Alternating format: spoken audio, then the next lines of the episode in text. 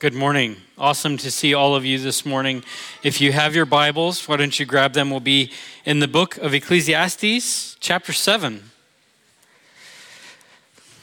One of the most powerful ways, just say a few words while you're turning there, one of the most powerful ways that you can testify to what Jesus Christ has done in your life is by baptism.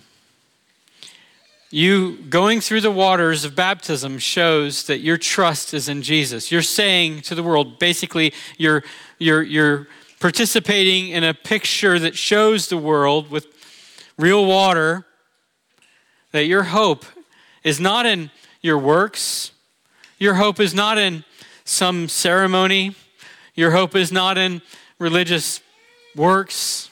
Your hope is in Christ and in Him alone.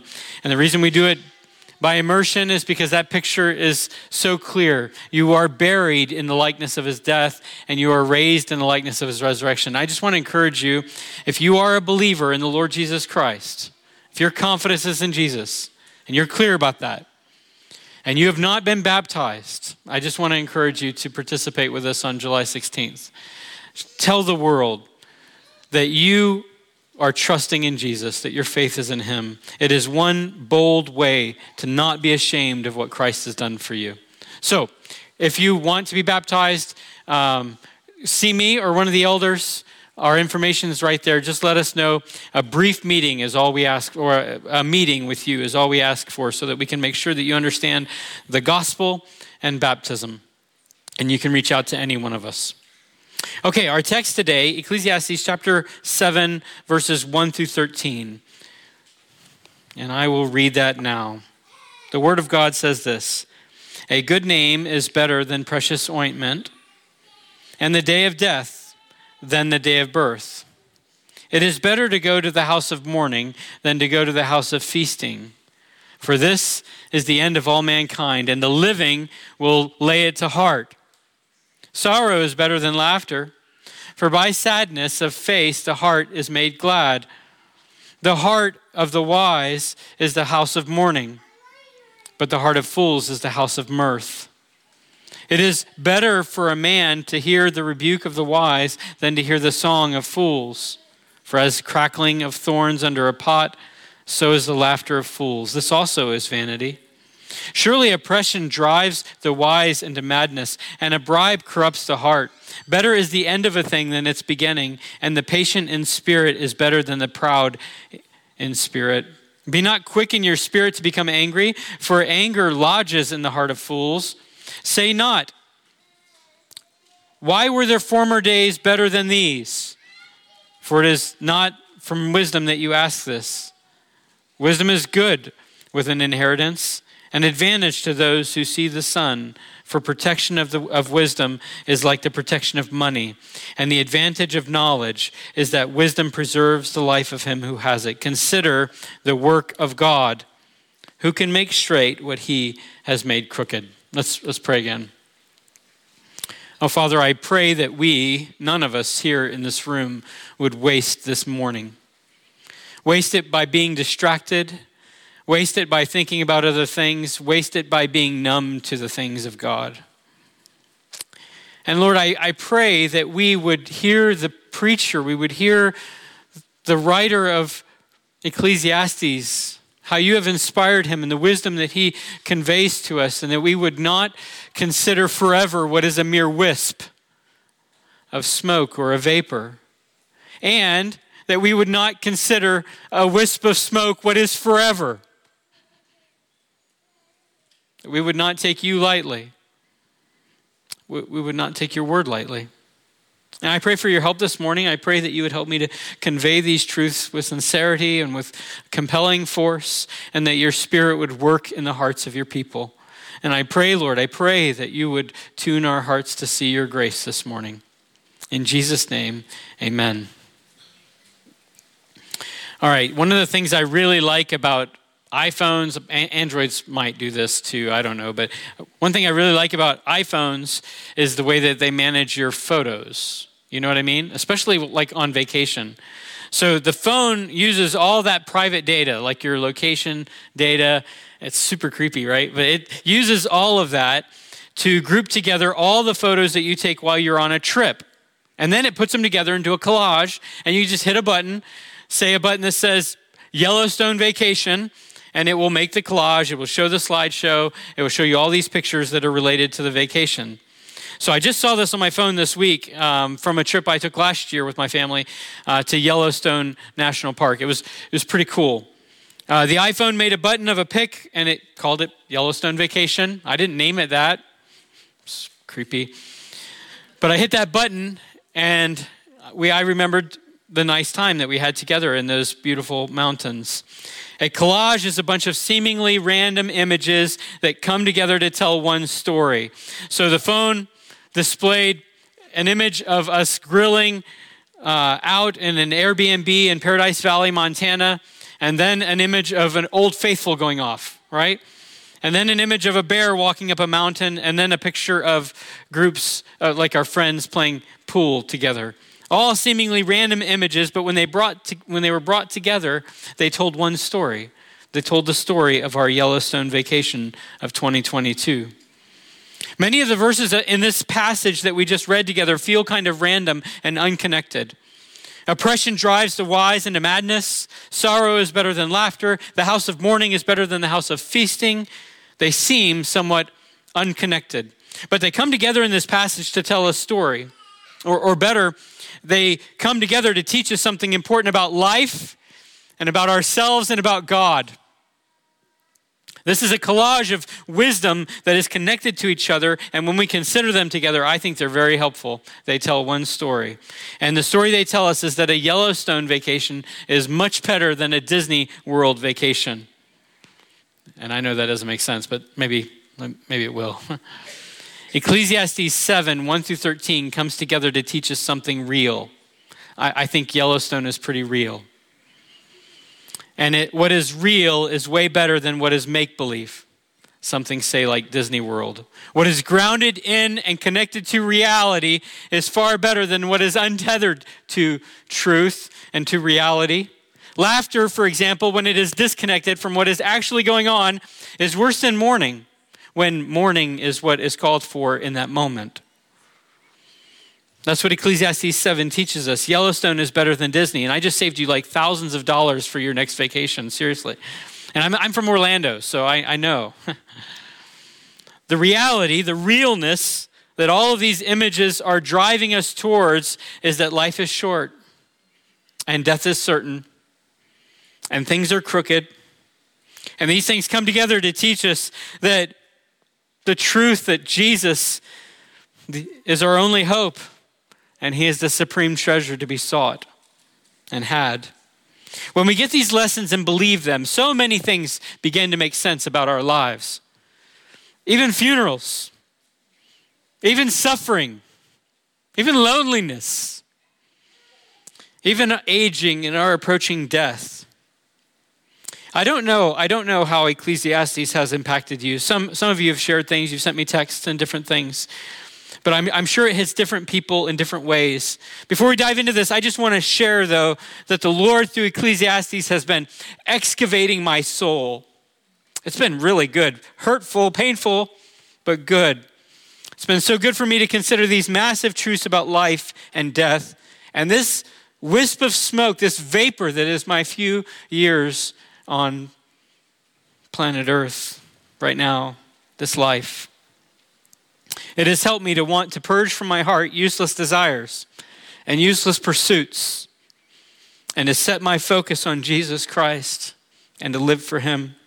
I hope and pray that God would do that kind of excavating in your souls too. And I know it takes, it takes the Spirit of God working in your heart, it takes you wanting to listen and read and hear but, friends, this is really important. Life is short, it's way too short to mess around.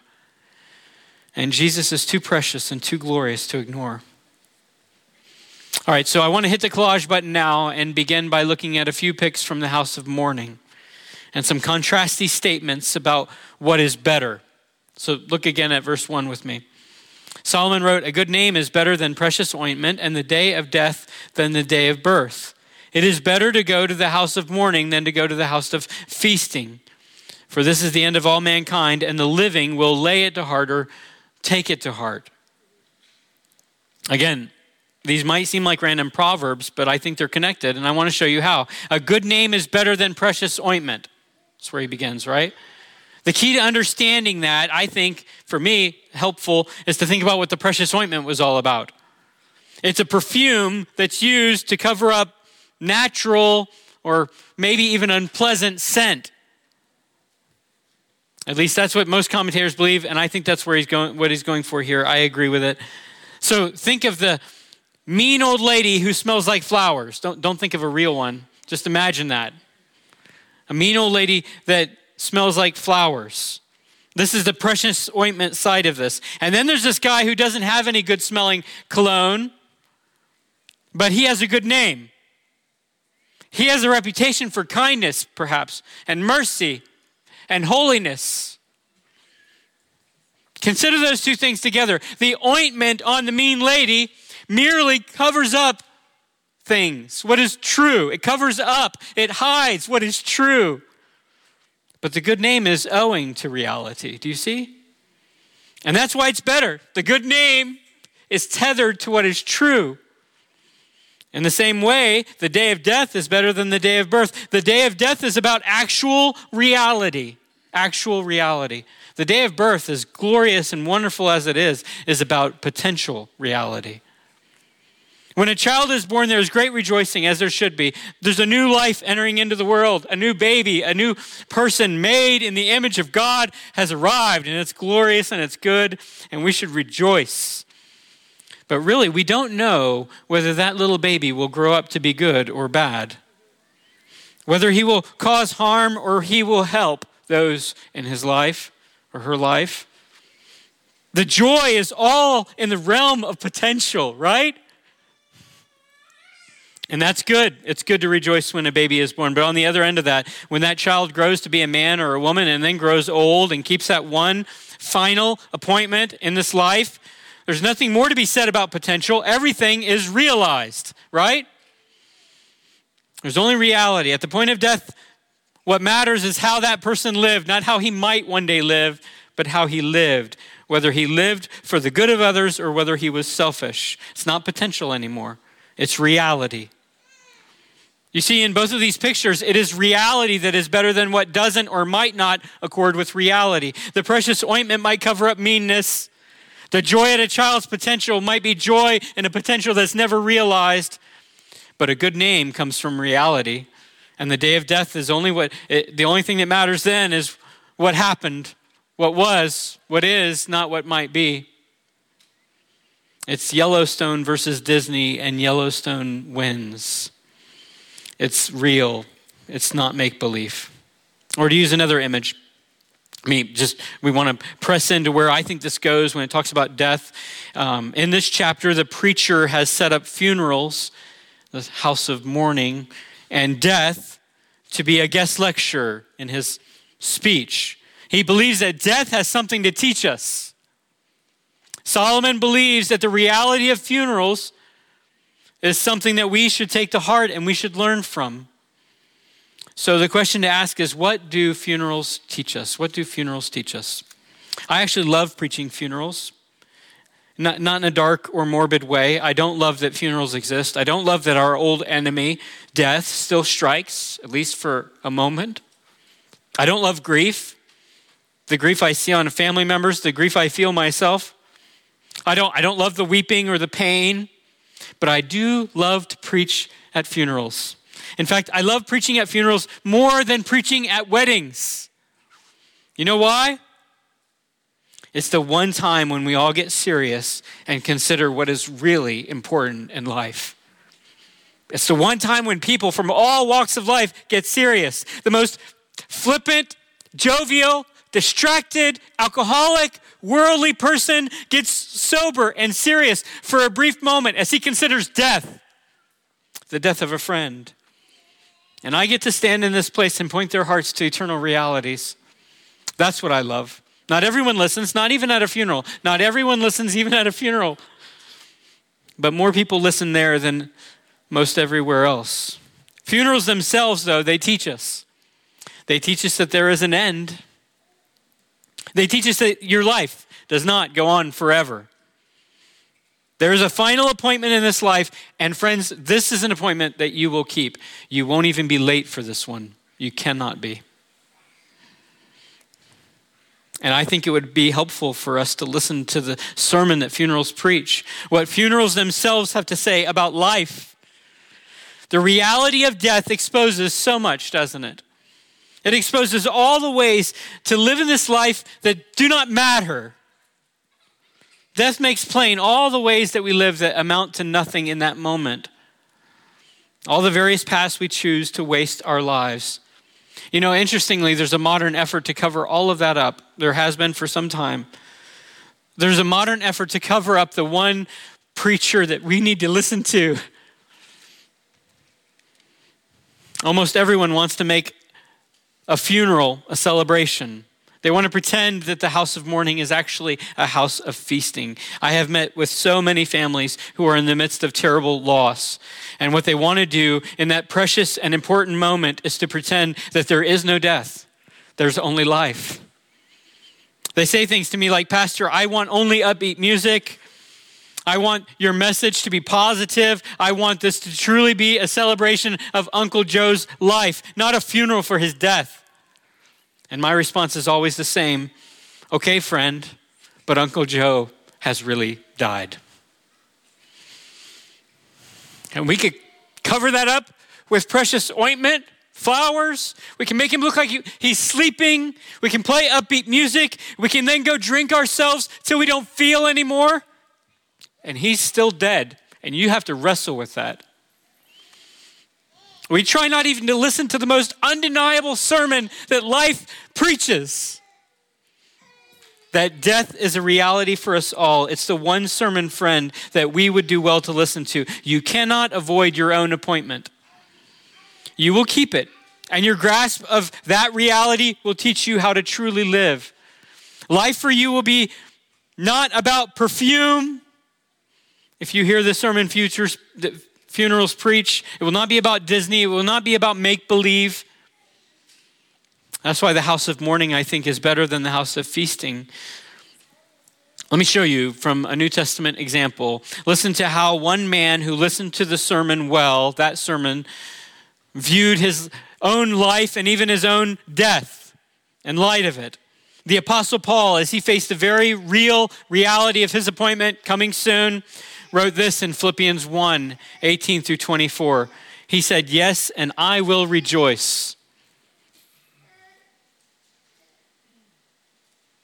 Yeah, yes, and I will rejoice, for I know that through your prayers and the help of the Spirit of Jesus Christ, this will turn out for my deliverance, as it is my eager expectation and my hope that I will not be ashamed, but that with all, full courage, now as always, Christ will be honored by my body, whether by life or by death. For to me, to live is Christ, and to die is gain. If I'm to live in the flesh, that means more fruitful labor for me. Yet what I shall choose, I cannot tell. I'm hard pressed between the two. My desire is to depart and be with Christ, for that is far better. But to remain in the flesh is more necessary on your account. I mean, isn't that an amazing perspective, right? Paul wasn't playing around. There, there's no illusion that this vapor of his life, his earthly life, would last forever. He knew he would die. He knew he would die. And I love how that reality, in the context of the gospel, shaped the way he lived. Paul knew that in Christ, death was gain. Jesus Christ died and rose again, so death so that death for his people, those who look to Jesus Christ by faith, would not be ultimate loss, but in fact it would be gain. Paul would go to be with Christ. He would, he would know, even as he is known. He would live in a way that his mortality had prevented thus far. In fact, Paul's mortality would give way in that moment to immortality. It's the language that Paul used in another place. That's a view of death that is distinctly within the context of the gospel. There's no other way outside of the gospel to see death as gain and for that to be true. to see death as gain and for that to be true. The only way to do that is through the gospel. There are a lot of lies that people tell and have been telling for all of human history about death. You know, your, your spirit goes to be with the ancestors, you become an angel, you get your wings, or you become a ghost, or you go and you have some beers with grandpa. There are a lot of Disney type thoughts that we think at death. And perhaps we think them so that we might not hear the sermon that, that death preaches. But Paul had listened and it not only shaped the way he viewed his upcoming death, but it shaped the way he viewed life. For me to live is Christ, and to die is gain. I believe that's what Ecclesiastes is poised to do in our lives as we listen to it. That's the value of realizing that your life is a vapor. That, that understanding shapes the way you view and do life as you understand that in the context of the gospel. It exposes all the useless things we do, things like money grubbing and selfish accumulation of stuff and vain pursuits after pleasure and power and comfort. Death preaches that those things are vanity. And when we listen to that sermon in the context of the gospel, it aims our hearts and our minds to Jesus Christ, to the Savior who took on flesh. He was born, there was a day of his birth, and who died so that in him we might truly live. Life is no game, and it doesn't last forever. I just want to ask you, friends have you heard the sermon that death preaches?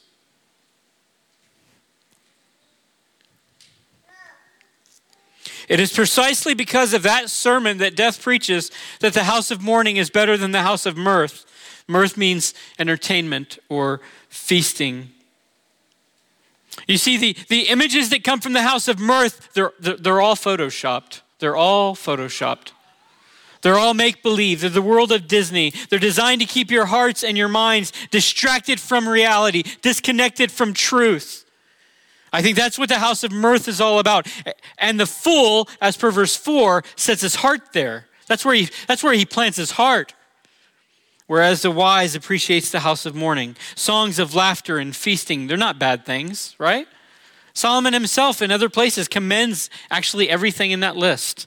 Laughter does the heart good like a medicine. Proverbs 17 22 says that was Solomon. So, why is he so down on it here in Ecclesiastes 7? It's because they're not good things when they are not tethered to reality. Just like the mean old lady who smells like flowers. It's, it's the disconnection between reality and those veneers that look like joy. That's what Solomon is disparaging. Sorrow is better than laughter when sorrow is connected with reality. And laughter is simply a mechanism we use to take lightly what is heavy. My wife and I recently had to do the whole real estate thing. We had to find a house. And so we started looking at real estate pictures on Zillow. Have you ever done that? Pictures that agents hire photographers to do. And one thing that I learned in that process is that those images are incredibly deceptive. They make a home look awesome. And when we went to visit like the most awesome homes that we saw in these pictures, we're like, wow, that guy, the photographer, is magic. Because this place is not nice and they look nice in those images. Images, they just don't always align with reality. I think that's the big point here. That's why, as verse 6 says, that the laughter of fools is vanity, like the crackling of thorns under a pot. I'm not sure I understand his image there, but it's vanity. They are Photoshop pics made to present life in a certain way that's not in keeping with truth. And there are several such pictures in this verse that Solomon calls out between verses 7 through 12. He calls out at least four greed, impatience, anger, nostalgia all of these things, I believe, distort reality. So the reality is in verse 13. That's the true image. Who can make straight what God has made crooked? But then there's these other images that distort, that truth. And let me try to help you see that. So take greed, for example. Verse 7 speaks of oppression and bribery as corrupting agents of the heart. Those are things that are motivated by what? What, what motivates oppression and corruption? It's motivated by greed. We oppress people because we want what they have, or we don't want them to have it so we could have it. That's a distortion. It's a distortion because of what it says about God, what greed says about God, what, what greed says specifically about God as our provider. If you're greedy, perhaps you haven't seen the true image of God, that it is God who provides for our needs perfectly and in his timing. And in patience and anger, same thing, verses 8 and 9, talk of those. With other things in life, these are rooted not in trusting God's timing of or his sovereignty over my circumstances, but in my own pride. Verse 8, the contrast between the patient, the consciousness between the patient in spirit and the proud in spirit. And I think that's the key. Impatience is in my heart because I think, I think things ought to go by my timeline. I get angry with my children because I think they should do what I think they should do in that timeline. That's a proud spirit that refuses to trust God, who is sovereign over all things and whose timeline is right. Impatience and anger are evidence that we're looking at a distorted picture of God. And then verse 10, nostalgia. Look at that with me. Solomon needles into this looking back. He says, Say not, why were the former days better than these? For it is not from wisdom that you ask this. Now, that's an interesting thing for me. I don't know if it is for you to think about, but what's wrong with nostalgia? Like, don't we like nostalgia? Isn't it almost always used in a positive sense? We get all nostalgic, you know, as we were looking at those baby pictures. Sure, it can be a good thing, but nostalgia can be harmful for the same reason that the house of mourning is better than the house of feasting. It can be completely disconnected from reality. Friends, if your eyes are if your eyes are always pointed back to better days, you're not living in accord with what is true now. Reality is now. It's what God has for you today, not merely what He had for you yesterday.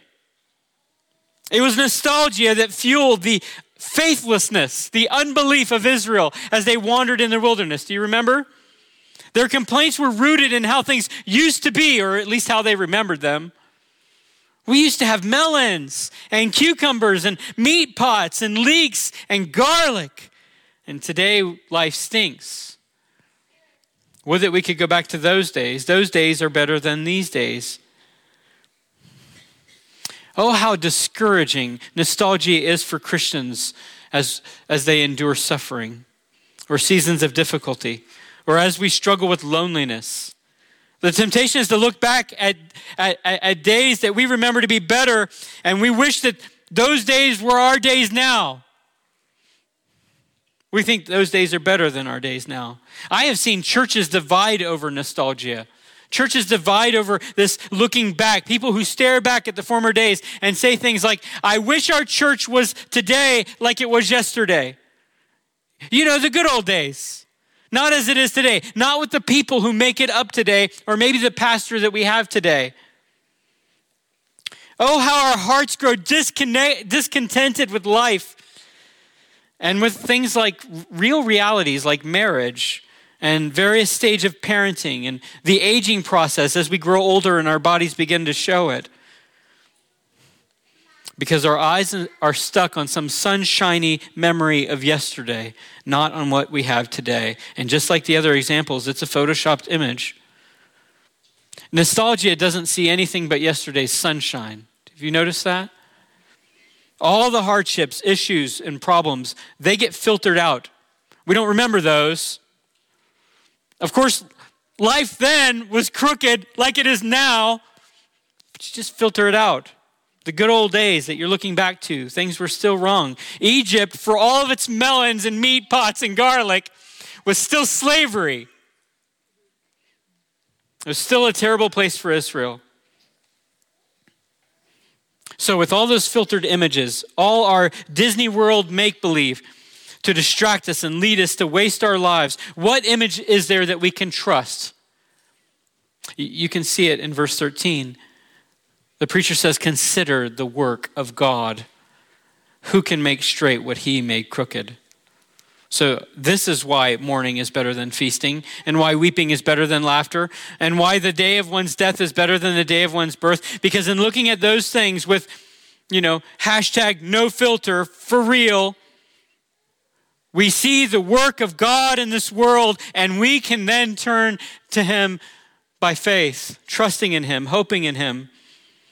We turn to the one, the only one who will one day return and make straight what is now crooked. And he's, he's going to do that. That's the ultimate answer to the deep ache of our hearts. The, the answer is not fake laughter or drummed up celebration or singing like a fool out of time. The answer is not nostalgia, wishing to go back to better times. The anger is not anger or impatience. The answer is trusting God through the person and the work of Jesus Christ. The answer to the reality of your own approaching death is not distraction or denial or some vain attempt to prolong it indefinitely. It is trusting in Jesus Christ, believing in Him, believing that to live is Christ and to die is gain. I think the perspective of Ecclesiastes 7 is so helpful. And I'm just going to encourage you, friend, to take some time today to scroll through this collage. Take some time to consider that in 60 years, or in 40 years, or in 20 years, or, or 10, or 5, or even less, you yourself will keep your funeral appointment. How should your today look in light of that day? Don't fill it full of Disney. That won't help. Instead, turn to Jesus Christ today. Hope in Jesus. With your day, with your suffering, with your mourning, with your loneliness, with your struggle for contentment, with your aging, with your church. Hope in Him with your life. Hope in Him for life. That's the message. Don't turn to photoshopped images. Turn to Jesus Christ. He is real. He is glorious. He is saving. He is trustworthy. He is true. And He alone gives real life. It won't be found anywhere else. Hear the message this preacher preaches. Let's pray. Father, I, I pray that you would give us ears to hear I pray that the good news of our Lord Jesus Christ, who took on flesh, who humbled himself and became obedient to the point of death, even death on the cross, who stood in my place and the place of your people and took on our sin. I pray that that good news would not be lost on us today, that we would turn by faith with hope to Christ, and that that faith, that hope would give us courage for what we face today. That we wouldn't look back and long for the old days. That we wouldn't pretend that things are good when they're not. But that we would look to Christ with hope and with faith. And we would do that in all of our suffering in all of our sorrow. I pray, Lord, that you would help us to trust in you and that you and us would be glorified as we find our joy and our hope and our life in Christ. In Jesus' name I pray. Amen.